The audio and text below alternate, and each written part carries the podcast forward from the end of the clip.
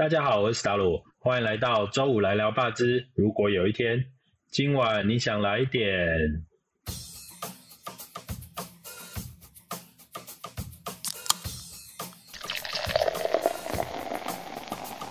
本节目由熟悉台湾生态的私厨史达鲁担任主持人。透过节目，你可以听到一群为这片土地默默耕耘的职人，说出他们的故事。感谢经济部中小企业处的支持，也谢谢正在收听的你。欢迎大家每周五到各大平台上收听哦。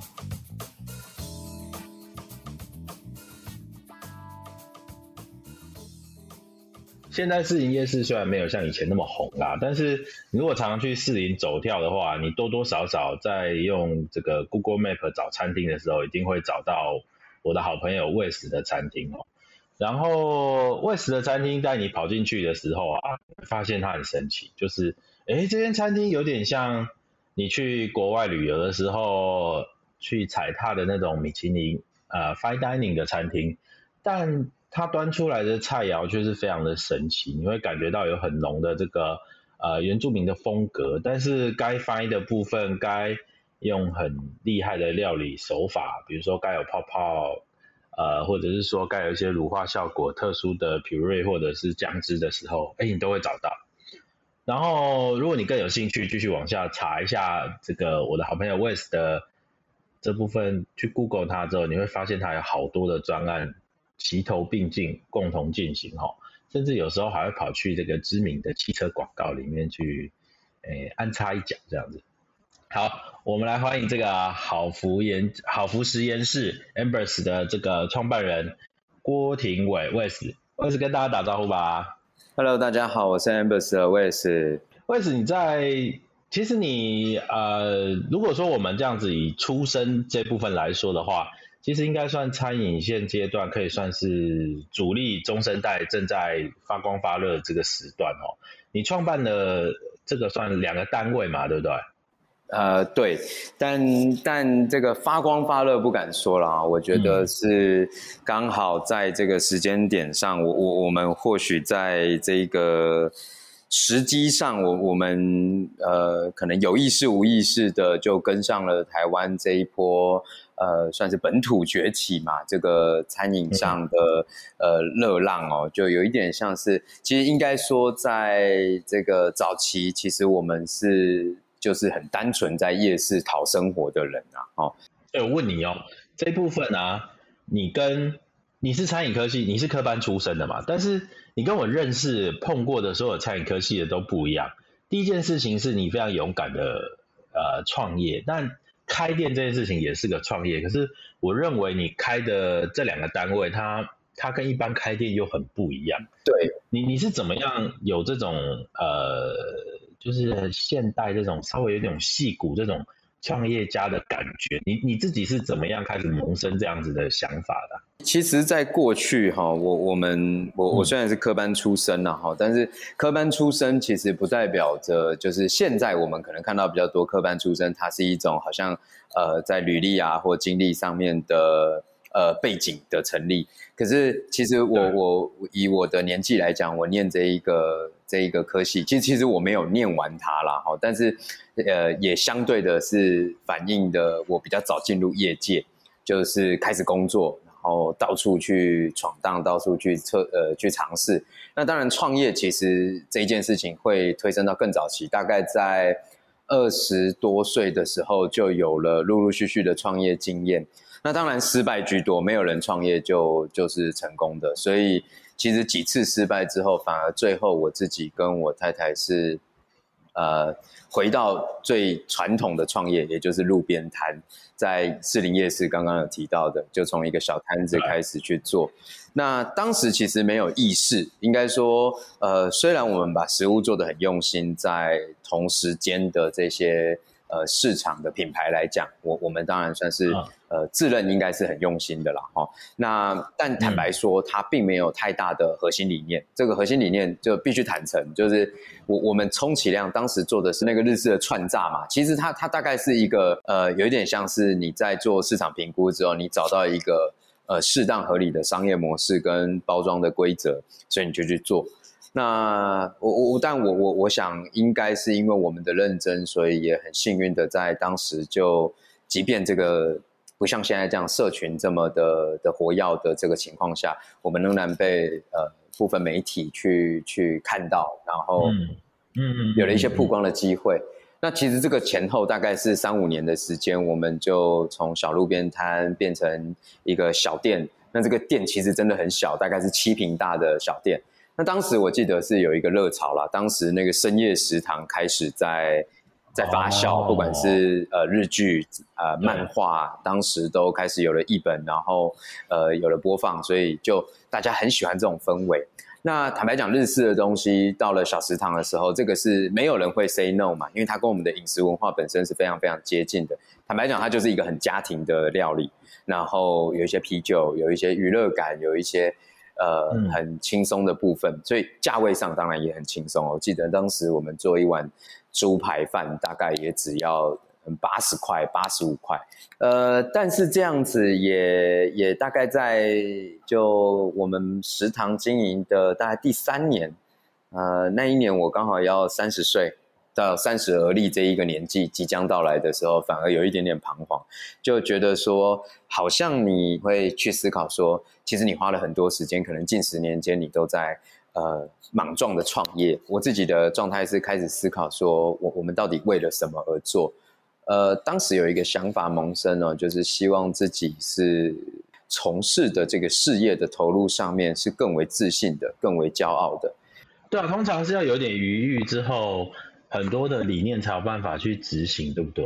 呃，我我我个人的感觉倒不是这样哎，就是我我个人的经验上面来讲，我觉得呃，一个市场你去做创业，你去做呃这样的开发事业的开发。其实你你只要很精准的在商业上面评估，我我想财富或者是收入它并不会违和啦，哦，就是它基本上它是一个一个等等比成长的部分，可可是。呃，当你看了很多之后，你就会发现说，你当你如果你自己没有核心理念的支撑，其实这些东西都做不了多久。比如说我们在做日式的这样的小食堂或者是摊贩的时候，中间我们甚至呃搭上了一度哦，就是这个台湾很热烈的这种加盟的风潮。嗯，那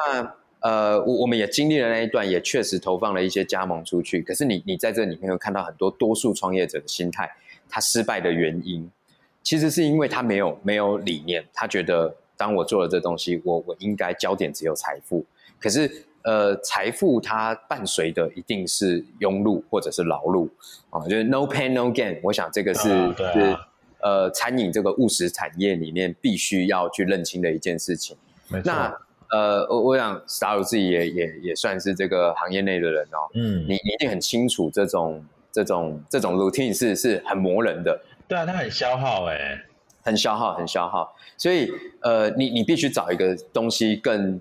呃更强壮的来支撑这一个动力哦。其实不是钱啊，我我后来最大的呃理解其实是不是钱哦，因为呃钱你好像我我像像我自己跟我太太做路边摊的时候，我我们可以说是当时士林夜市生意最好的摊子，那。但是我们每一天呢，我跟我太太在收摊的时候，我们都是夜市最晚离开的人，因为我们收不完，那我们又会坚持把它都弄干净嘛。那每一天呢，我们只讨论一件事情，就是不要做了，不要做了，太累了，那个真的太累了。这个生意再好也不要做了，对对，没命花。当时的状态是我我平均一天大概只能够睡四个小时，而且是破碎的啊，就是是是很零碎的在拼凑这个睡眠的时间。那虽然当时是比较年轻的啦，哈，你你一定比较有充足的 energy 去满足这一件事情。现在不行了。随着时间一长，你你你大概没有办法，你你也会知道这件事情它没有办法支撑你走得很长远，所以我们才开始在食堂那个阶段，我们就有一些思考。就是在食堂之前，我认为可能是一个阶段哈，就是想问的是，刚刚这些挣扎，其实我非常感同身受，就是在生意好的时候，无边无际的备料，然后收收拾、洗厨房，这这所有的一切都。很辛苦啊，他真是扎扎实实的体力活。然后有提到说，你有几次创业的经验吼？这中间这中间伴随着这么强大的疲劳，精神、肉体在在都都在侵蚀自己的身心状态。在开启第二次创业、第三次、第四次的时候，是什么样的动力？也许不是勇气，那它是一些现实的压迫吗？还是怎么回事？去让你去做下一件事情？那那为什么下一件事情是创业，而不是去找一份工作？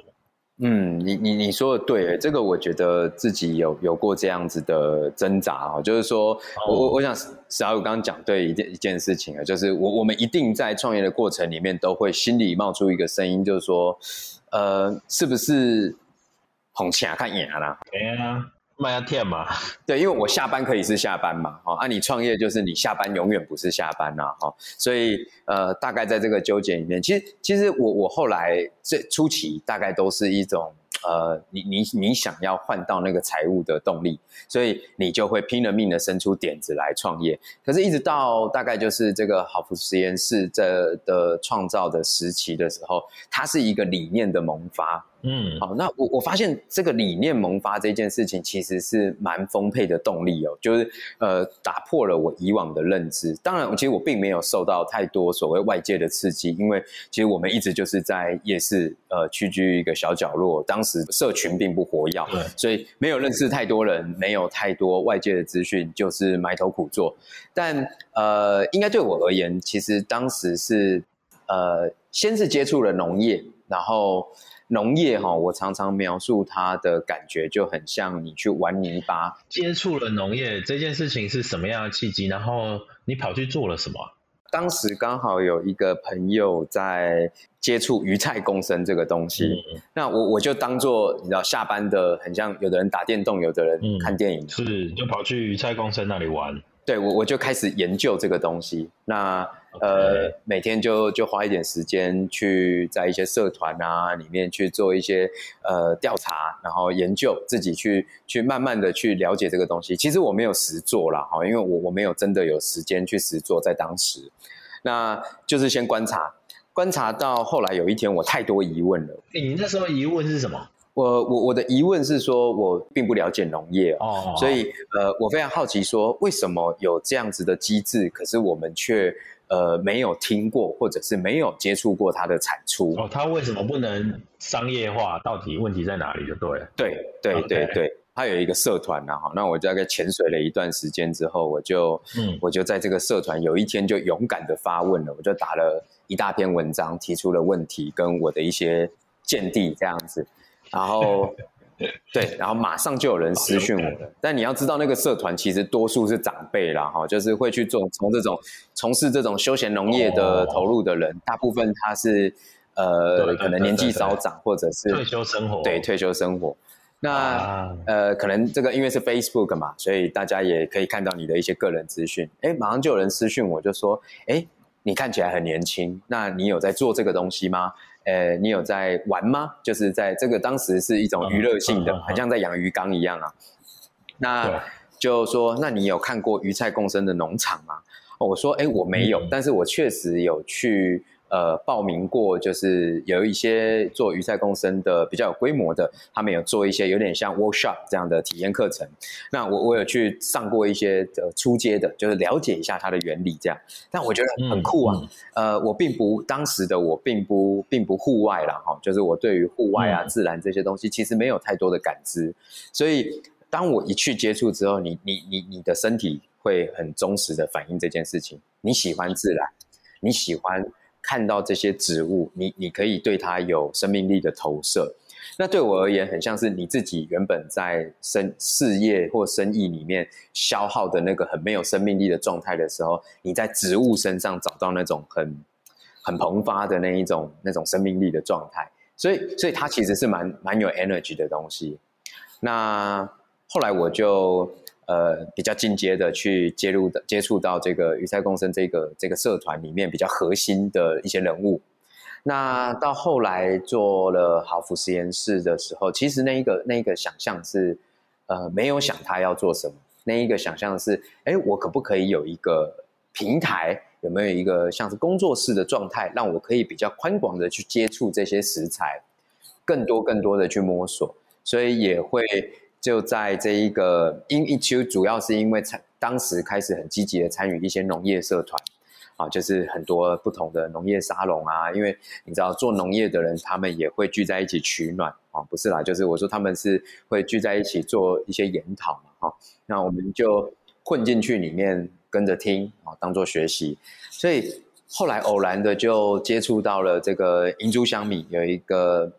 泰雅族的这个发源地这边的一个很美丽的故事，很动人的一个一个。哦，所以那时候才开始对原住民这一块有所涉猎，就没错。所以就在那个时候接触到这个故事的时候，我太震撼了。嗯，因为他是在讲你的故事嘛。那那个震撼是让我呃去检讨，说我作为一个做餐饮这么久的人，我其实对食物没有感知。做食堂的时候，我也是会经常去各大菜市场去逛，然后去买一些奇怪的食材，但是我都不懂。那所以我不懂的时候，我就问菜贩嘛，好，我就说，哎，那这个辣椒哪里来？嗯，好，我通常只会得到两个答案嘛，哈，这个史达瑞应该很清楚，南部来的，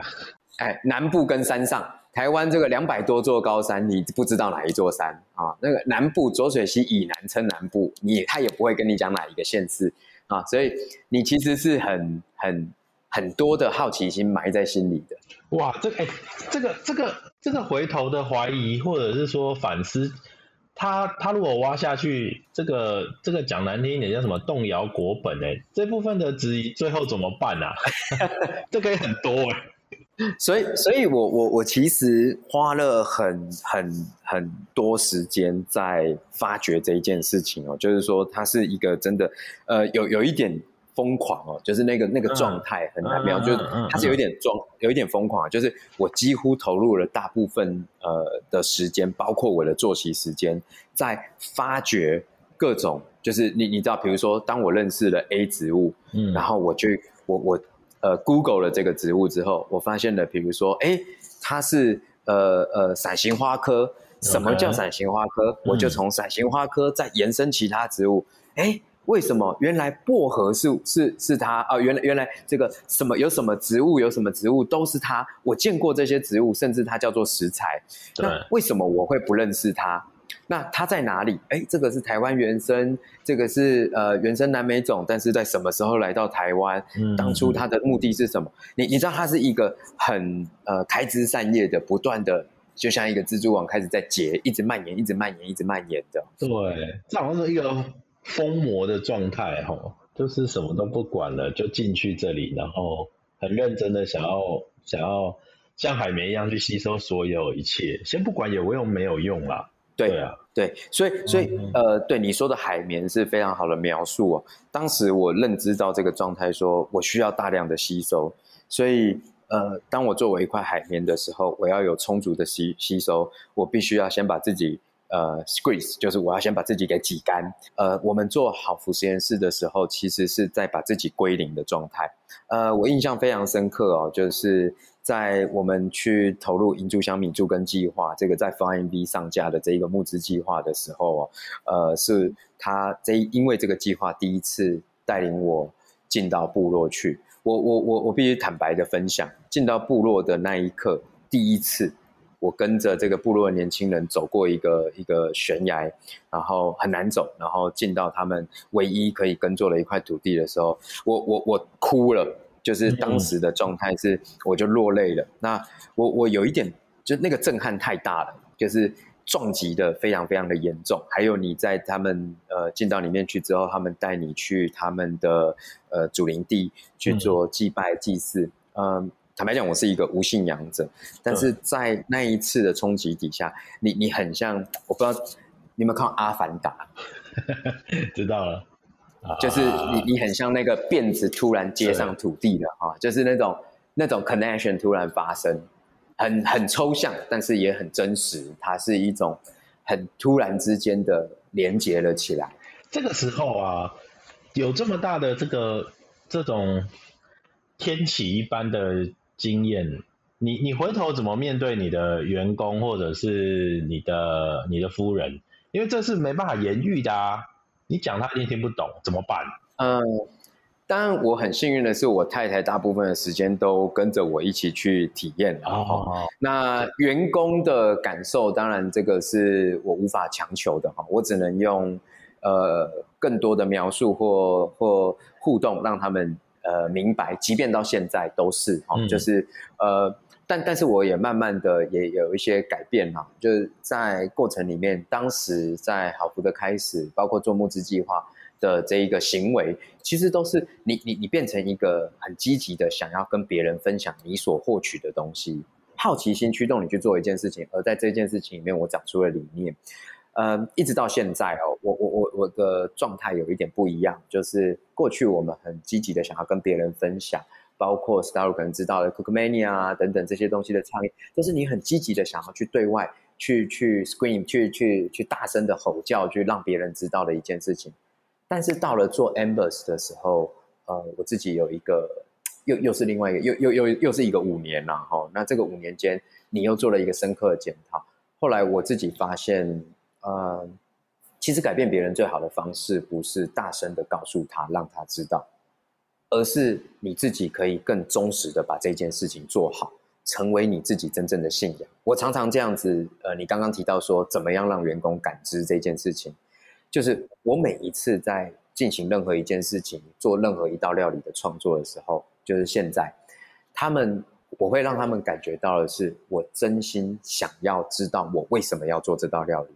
而不是很快速的说，啊，这个东西加这个东西堆叠在一起它会好吃，而是我每一次都会打破砂锅的去深究，说我们为什么做这道料理，什么样的故事，哪一个人，什么样的脉络，让我们有这样的料理创作，即便料理的最后是简单的。那这个部分，你可以用这种方式去影响身边的人，让你的员工也比较可以跟你对平哈，在工作上会比较有一个比较好的产出。但是，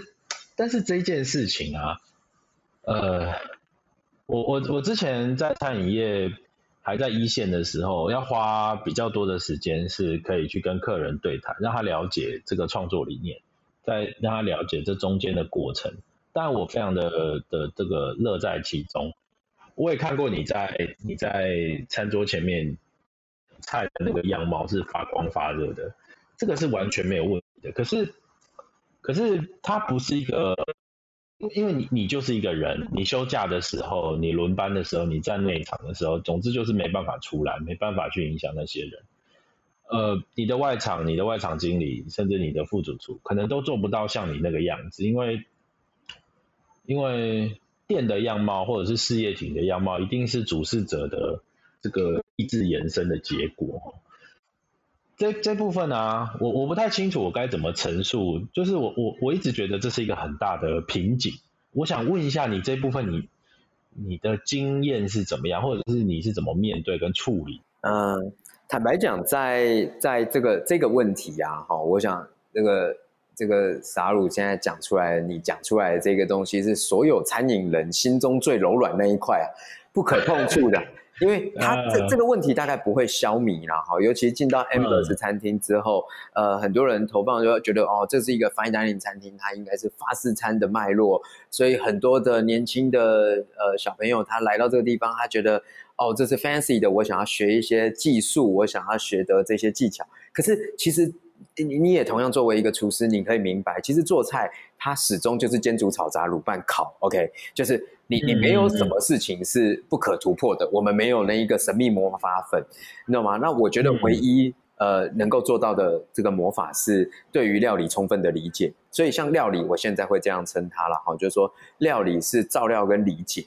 照料跟理解，嘿，你多说一点，照料理解是照料，嗯。照料土地，理解自己。OK，好，就我我认为这是一个呃，在所谓料理的陈述上面，我现在的心态，理解自己，它可以延伸为，比如说，不管是你自身的个性，它可能创造了，它可能带出你的手艺、你的手法。那同时，呃，理解你自己，它也是文化的表现。也就是我为什么要在台湾这块土地上面扮演法国人，我才能够成就那一份光乐，我才能够是那一个被认可的人。为什么我们对自己这么没有信心？那很多的年轻人，我自己的经验是这样。我我现在店里很多年轻人，我跟你讲，现在都一样啦。这个九零后的年轻人，你随便路边招手问，十个有九个半在澳洲待过一年半以上。好，就是 都超好笑。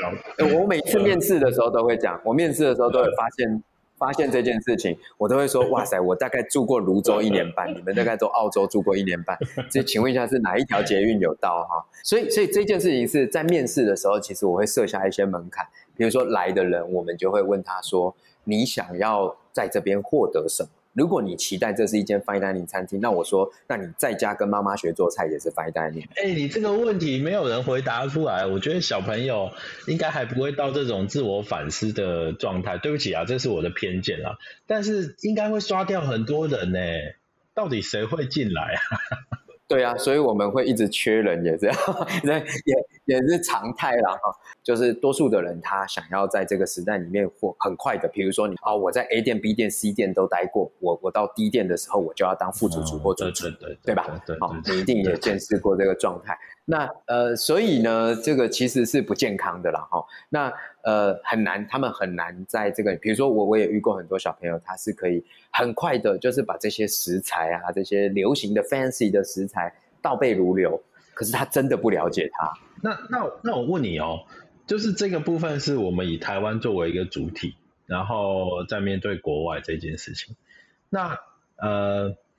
他他某方面可以让你在。创业的时候比较凝聚公司的共识，然后让大家的这个这个叫什么企业理念可能是比较相似的。但是我再问细一点，如果在面在台湾餐饮市场，你的定位，比如说以我对你的理解了哈，我当然当然是我的偏见，就如果有什么讲的不周全，你再帮我纠正一下。就是原住民这一块，你的文化，你你的理解是非常的透彻的。然后我会想要问的是，这一块你在。面对面对台湾的消费者，甚至是一些国外的人士，或者是其他族群的人来到你餐厅吃饭的时候，你是怎么样去做这个的？因为刚刚第一圈是台湾面对国际嘛，但在台湾里面的时候，它还是有非常多这个次文化的存在。那这也是它多元跟迷人的部分啊，不管是闽南啊、潮州啊、漳州，或者是原住民对。那假设我是一个汉人，我去到你店里。碰触到这么多我不了解的这个诶，几动植物，然后的酱料的搭配方式，你会怎么说？嗯，这个你你确实也点出一个一个点啊，哈，我觉得这个是我现在自己呃，应该说是我我在 Ambers 里面所做的最大努力啦，哈，就是说，嗯，第一。我不是原住民，所以当我在陈述原住民文化的时候，基本上我就碰到一个要害。对啊，你就不是那个族群的人啊，就好像台湾人做意大利菜怎么样都会被说阿里的不是意大利人，都会啊，弄买啊那样。对对对对，我曾经就被指教过说哈，就是说，哎，我认为原住民的文化不应该由非原住民来诠释。好，这但这句话其实是很严重的。你你你你可以想象，把这一句话放到美国，一个白人说：“我认为白人的文化不适合由非裔美国人来论述。”你你知道哇，在他们那边是要赞的。你你懂我意思吗？可是在台湾没有，因为同样一个问题，我认为有点可惜的是，我们对我们自己的认知有一点薄弱，好，就是不够完整。所以呢，呃，我后来的诠释方式是这样子，在这个岛内。没有你们，我们他们，啊，我不管你是这个漳州、泉州、潮州、福州啊，这个闽南的移民，又或者是你是这个原住民，甚至你是新住民，嗯，好，我们共同生活在这块土地上，我们应该只剩下我们。好，那我我太多的例子可以去说服别人跟验证我自己，因为举例来讲。呃，原住民先先暂且哈，就是说，他是一个在这块土地上生活最久的一个民族，凭什么他的文化不能是我文化的一部分？嗯，但是汉人过去来到台湾了之后，是拼命的将原住民族给汉化，对，好，所以这个是呃殖民者或统治者心态，他理所当然会有的进程。好，包括这个你要讲说，呃，日本文化的影响，这个所谓皇民化运动这件事情，它仍然都在现在的我们身上留下了痕迹。可是，呃，凭什么？所以凭什么原本在这块土地上长出来的东西，它不能是你的一部分？凭什么原住民是原住民的？我我同意，在身体机机能上面，就我跟他们互动的体验，他们绝对是跟我们不一样的人。好，在这个基因种族上面，它绝对是不同的人种的表现。可是。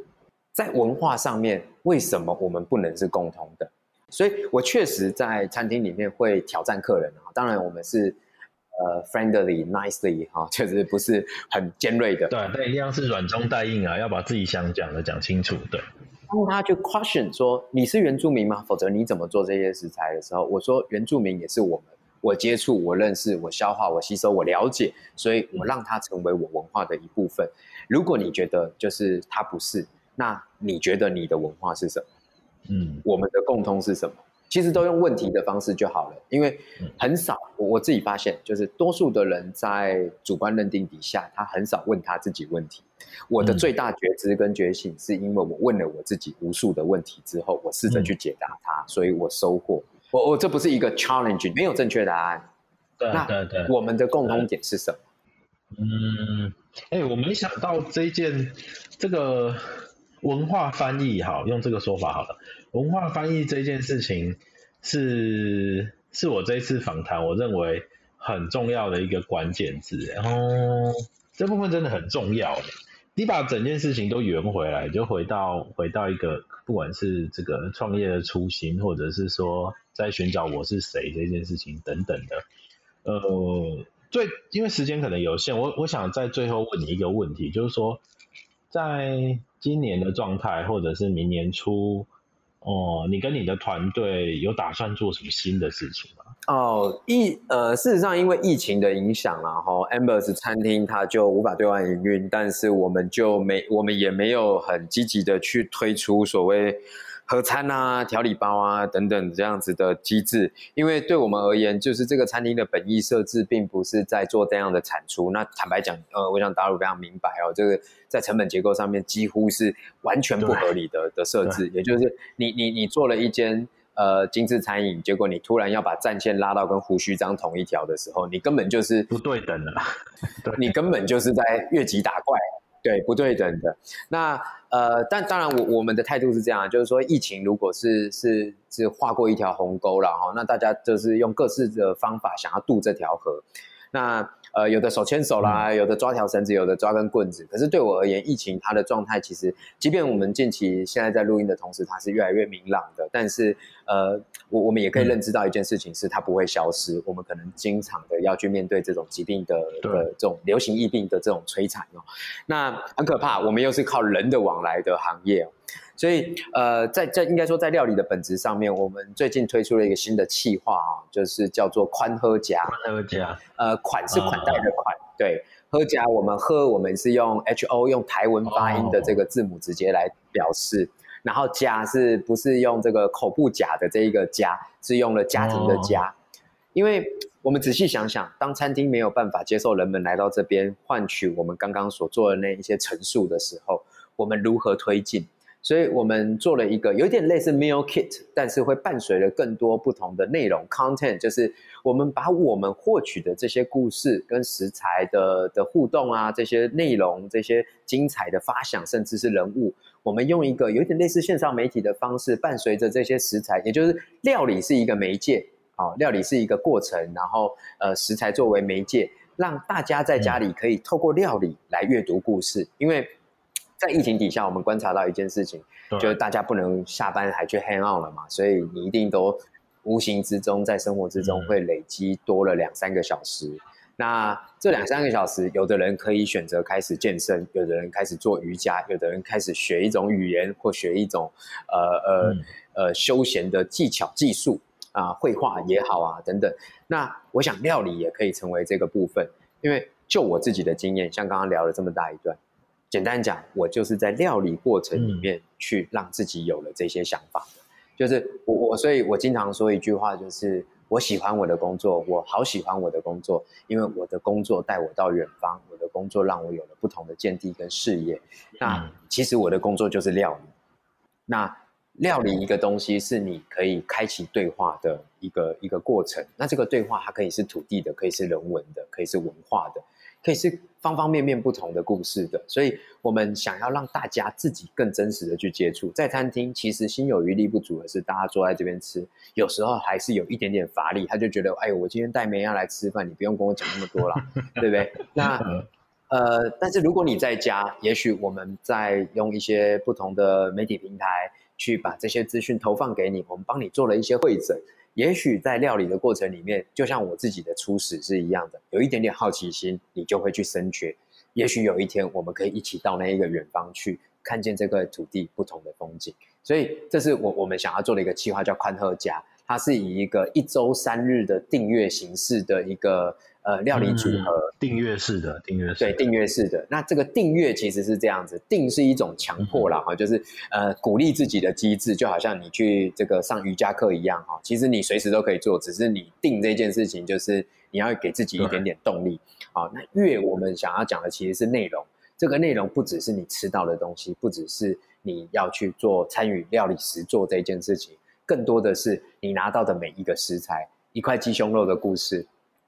一一把野菜的故事，它可能都是非常精彩的。所以其实它是一个内容伴随实做的订阅组合。所以一个礼拜有三天，我们想要像运动一样，让你要有一点持续性。当然你可以不用每周，就是你可以依照你喜欢自己的周别来参与这样子的体验，然后慢慢的让自己去检视自己的生活状态啊。然后有一些启发，我们希望能够做到是有一些启发。即便疫情过去，我们还是会让它继续啦。就是它有一点像是我们另外一个理念的延伸，开了一个副本，继续走下去这样子。这个东西真的是非常有趣哦。哎，不好意思哦，大家，我们这个时间啊，还是真的是差不多了。今天魏 i 讲的非常精彩，呃，是很开心能够让魏 i 来跟我们一起聊天。然后关于好福实验室啊，还有 Embers 这边的资讯。我会把它放在这个资讯栏里面，有兴趣的大家你们去看一下。为此，我们跟大家说再见吧。好，谢谢大家，拜拜，拜拜。